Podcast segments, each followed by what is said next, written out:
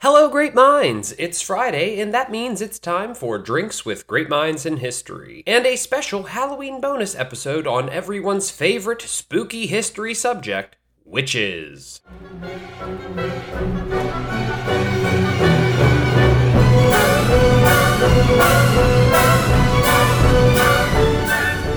Again, we are still in the ever so brief DGMH off season, but that doesn't seem to mean that I'm giving myself any kind of break at all. My own fault, I know. But I wanted to do a little Halloween bonus episode, and don't forget to go check out my From the Well content that I just started releasing on my Patreon page. Just follow the link in the show notes, support the show, and enjoy even more DGMH as I cover all new content related to your favorite great minds from the show, all while chasing each episode with some really shitty from my college bartending days. I'll be covering topics from inoculation to war dogs that just get glossed over in the show.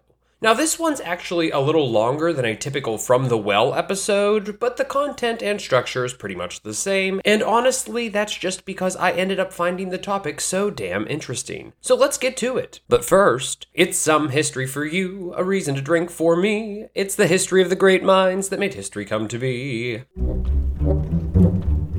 So when I think witches, my mind instantly goes to Buffy, well, Willow, or Sabrina, and maybe the Wizard of Oz slash Wicked. And of course, I instantaneously ask myself, how do you know she's a witch? And sadly, but gladly in a way, I have to say that the Monty Python skit is probably one of the most accurate and telling of all the shows I just mentioned, as witch hysteria in the 15, 16, and 1700s was true lunacy. The beautifully executed scene with the fake nose, duck, and wood captures the ridiculousness of accusations of witchcraft that dominated the Western world from Germany to Anglo America in the 16th and 17th centuries. Obviously, I can't cover everything there is to cover about witches, hell, that's a show in itself. And Salem alone is one of the most covered, dare I say, overdone stories in the podcasting world. So, as always, I have found myself rambling, and even I am starting to ask what the hell are we covering today? Well, witches. But which witches will we cover? Let's find out.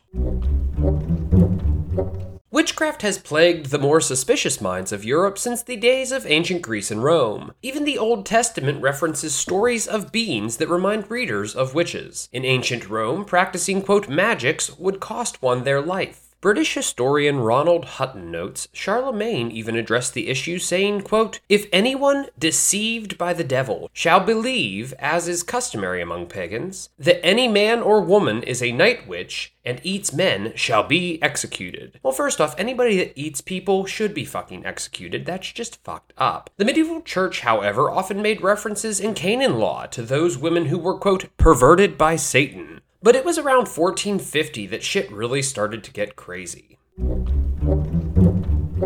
My favorite historical period, early modern Europe, was a true breeding ground for witch hysteria. And for about 200 years, the inhabitants of Europe were focused on just about two things religious warfare and hunting witches. I mean, these people had witch fever. Things only intensified over the course of the 15th century when Malleus Maleficarum, or The Hammer Against the Witches, was published by the Dominican monk Heinrich Kramer in 1486. The book, which heavily advocated for the extermination of witches, was actually banned by the church and condemned by the Inquisition. But the craze really took off when Jesuits took over for Dominicans like Kramer. But let's break this down a bit by looking at three isolated issues in three unique areas. England, Germany, and of course, Salem. Over the course of more than two and a half centuries, nearly 200,000 people were tried for the heresy of witchcraft, with more than 50,000 people being executed. Around 80% of these accusations were made towards women, but that, quote, gender balance differed from region to region in Europe. That begs the question why women? A great mind and great historian, Merry Wiesner Hanks, and certainly a favorite of the show, notes the reasons for the predominance of women are complex. Women were viewed as weaker and so more likely to give in to the devil's charm. They had more contact with areas of life in which bad things seem to happen unexpectedly, such as preparing food, caring for new mothers, children, and animals. Turning again to Kramer's original work, he aims to answer the question, quote, why such a great number of witches is found in the fragile feminine sex than among men. To which he answers, and get ready for this one women are more credulous, naturally more impressionable, have slippery tongues, but the natural reason is that she is more carnal than a man. All witchcraft comes from carnal lust, which is in women insatiable. What the actual fuck? Not only does this guy creep me out, but he turns out to be sexist even for the medieval period. Some historians actually translate the title of Kramer's text to the hammer against female witches. Now, in terms of trials, Merry Wiesner Hanks points to the belief that witchcraft sought to undermine the church. Thus, the church responded by branding witchcraft as an ultimate heresy and witches the enemies of God. Trials over these newer notions of, quote, spiritualized witchcraft started growing in popularity in the mid 1400s and within a hundred years would begin shaping policy in the German states of the Holy Roman Empire. Not that you expected it, but in Spain and other areas, the Inquisition didn't make a huge habit of executing witches for heresy, just forcing them to denounce Satan and pay penance. Persecution of witches seemed to slow only when Christian denominations were too busy killing each other, save only during the Thirty Years' War, when shit really got nuts. Before we get a little more specific, check out this trailer for an awesome true crime history podcast. If you like the hysteria of Europe's witchy years or the darker tales of history, then you will love the content on True Crime Historian. True Crime Historian presents yesterday's news. Tales of the scandals, scoundrels, and scourges of the past, told through historic newspaper accounts in the golden age of yellow journalism. Whether it's a love triangle gone awry, a botched robbery, or the deadly shenanigans of a desperate fugitive, True Crime Historian has got the scoop. New episodes every Thursday at www.truecrimehistorian.com or whatever podcast player you love best.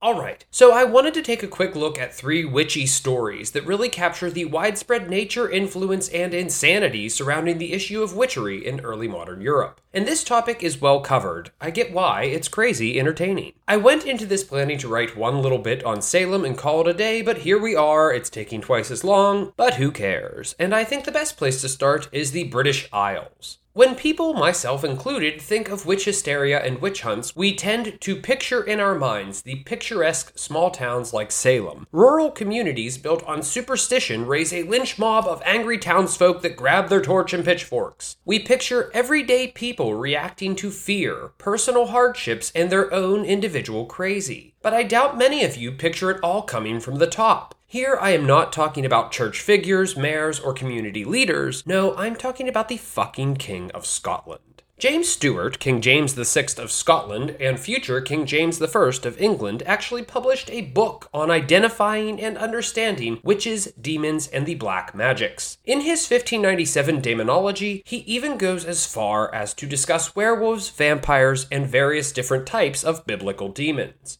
First published for public consumption in 1599, James wrote his dissertation on witchcraft on the basis of his own personal involvement in witch trials in the early 1590s. His book would be published in England upon James's ascension to the throne in 1603, and it was his argument that witchcraft and witches merit the most severe of punishments. And this guy really believed in it all. The book actually may have served as the primary inspiration for the Wayward Sisters in Shakespeare's Macbeth. During his kingship, James would also write on the harmful nature of smoking tobacco products, and he was right about that one and 400 years ahead of the rest of the world. So it makes one wonder. Was he right about witches too? England was, of course, subjected to similar witch hysteria like other parts of Europe in the 1600s, but I would like to look elsewhere to see the true carnage that witch trials can wreak.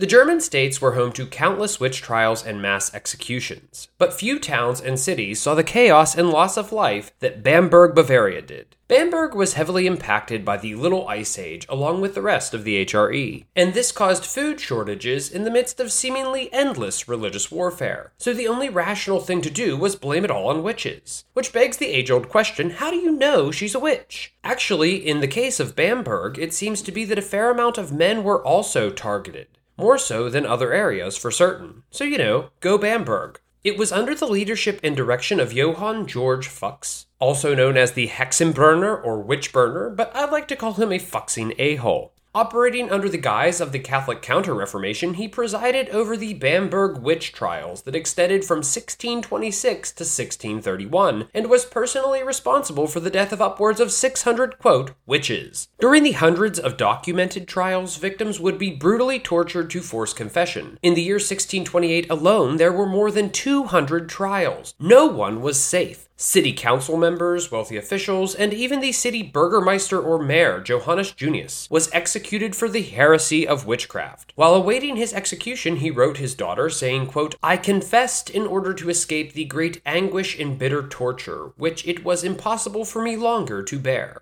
He was found guilty when six council members provided testimony against him, all whose testimonies were coerced by similar torture. He notes, They were forced to say it just as I myself was they too were put to death. In Bamberg specifically, the primary target wasn't really witches, but Protestants and power. The trials were only stopped when Swedish General King Gustavus Adolphus occupied the city in the 1630s. Trials would continue after the end of the Thirty Years' War, and by 1680 more than 1,000 witches had been executed in this Bavarian city that even today only has a population of just over 75,000 people. The Bamberg witch scare was not an isolated event in the German states but it was by far the most horrific I have found. Of course, I wouldn't really be doing an American podcast episode on witches justice if I didn't touch on Sabrina. No, I'm sorry, I mean Salem. But most of my listeners are American, and even more important, pretty much everyone has heard of the Salem witch trials. I want to start by confessing that one of the worst experiences of my life was sitting through the play of Arthur Miller's The Crucible, a reality that shouldn't have surprised me given my feelings towards the book. But visiting Salem was great once you got past all the tacky tourist stuff. Now, it took a little longer for the chic practice of executing witches to travel across the pond. But when it did, it was the stuff of legend. But like all legends, this myth isn't quite as scary or mystifying as one might think. So here's the quick version. From 1692 to 1693, a bunch of crazy, hyper religious Puritans got it in their heads that their town was infected with witches. But I find it to be one of the dumbest historical stories ever told. I think it gets way too much attention, and honestly, I just hate it so much, so I won't be talking about Putnams and Hubbards, Goods and Osborns, and even sweet old Tituba. I just hate it that much, and a million other shows cover it, and most of us have already heard the story anyways. One of the figures involved in the trial was New England minister Cotton Mather, who is a bit of a contradiction. He was incredibly open minded when it came to scientific advancement of the day, and he was a key voice in bringing inoculation to colonial America. But today he is mostly remembered for the buffoonery that was the Salem witch trials. Speaking of buffoonery, the name of some of these New Englanders, Cotton, Dorcas, Increase, I mean, who the hell names their kid Increase? Maybe a witch. By the end of the Salem witch trials, more than 200 had been accused of witchcraft, 30 found guilty, and 19 executed. And as always, most of them were women. So Salem has absolutely nothing on Bamberg, but it was the nastiest witch hunt and example of witch hysteria in colonial American history. Now, Giles Corey presents an interesting twist to the story of the Salem witch trials, as he is the polar opposite of Sabrina the Teenage Witch. His show would be far less cute, far more creepy, and better titled Giles the 81 year old sickly witch. Ooh. Accused of being a witch, Giles refused to enter a plea of guilty or not guilty, which led the authorities to default to the legal custom of the day and get ready for some butchered French, bien et deux. This originated in the 13th century and it was basically pressing someone until they confessed or died. Giles Corey endured and survived the torture for two whole days, did not confess, and died. Well, that's it. From England to Bamberg to Salem, I was far more spellbound by this topic than I ever thought I would be. But I can honestly say that my drink of choice is even better. For the Halloween special, I had to rate my favorite pumpkin beer, Pumpkin Barrel Ale. But I'm going to keep this quick as we return to the scale of greatness. In terms of taste, it has a unique bourbon barrel taste that is just so delicious, smooth, and flavorful. Honestly, for a good tasting beer, I suggest any Kentucky bourbon barrel product. But be warned, this shit is strong. Sitting at 10% ABV, it is even more dangerous as it doesn't taste like it. I give it 6 points for taste. But price, that is another story. I actually have a rule in my house. I only get to buy one pack of this beer per season. Otherwise, I would buy too many, spend too much, and be fucked up all the time. Starting to sound better by the minute. This beer comes in at around $16.99 at Total Wine for a fucking four pack. Not even a sixer. It isn't the most expensive beer I've tried and loved, but it is my most expensive pumpkin beer. Two points for price, only because you get what you pay for. And when it's that good, it's that worth it. This stuff flies off the shelves, and I grab the first case of it that I can find each year. I always return to it every fall, I just can't afford to return to it very often. Five points for constant, satisfying returns each year. Coming in at 13 out of 18 points, my favorite pumpkin beer narrowly escapes the scale of great greatness with five crowns. Thanks for listening to today's episode. If you love DGMH and want even more content, then be sure to visit my Patreon page. There, listeners like you can help support the show and get access to even more great content. Be sure to join the DGMH Facebook page at Drinks with Great Minds in History and follow the show on Instagram and Twitter at DGMH underscore history podcast. Also, please take a moment to leave the show a great, hopefully five star review on Apple Podcast. It really does help. As always, let's close the show with a toast. Which is, you turned out to be way more interesting than I ever imagined. Everyone knows Salem, but who the hell knew Bamberg even existed? Bambergers, for sure. I wonder which witchy witch story has cast the biggest spell on you. Either way, priests, princes, and kings all bought into the witch craze, and now I kind of have too. But tonight, let's raise a glass to witches, the no doubt sexually frustrated witch hunters, the crazies that bought into all this insanity, and the fact that as an adult, I never have to read or see the fucking crucible ever again. Happy fall, y'all, and happy Halloween. Cheers!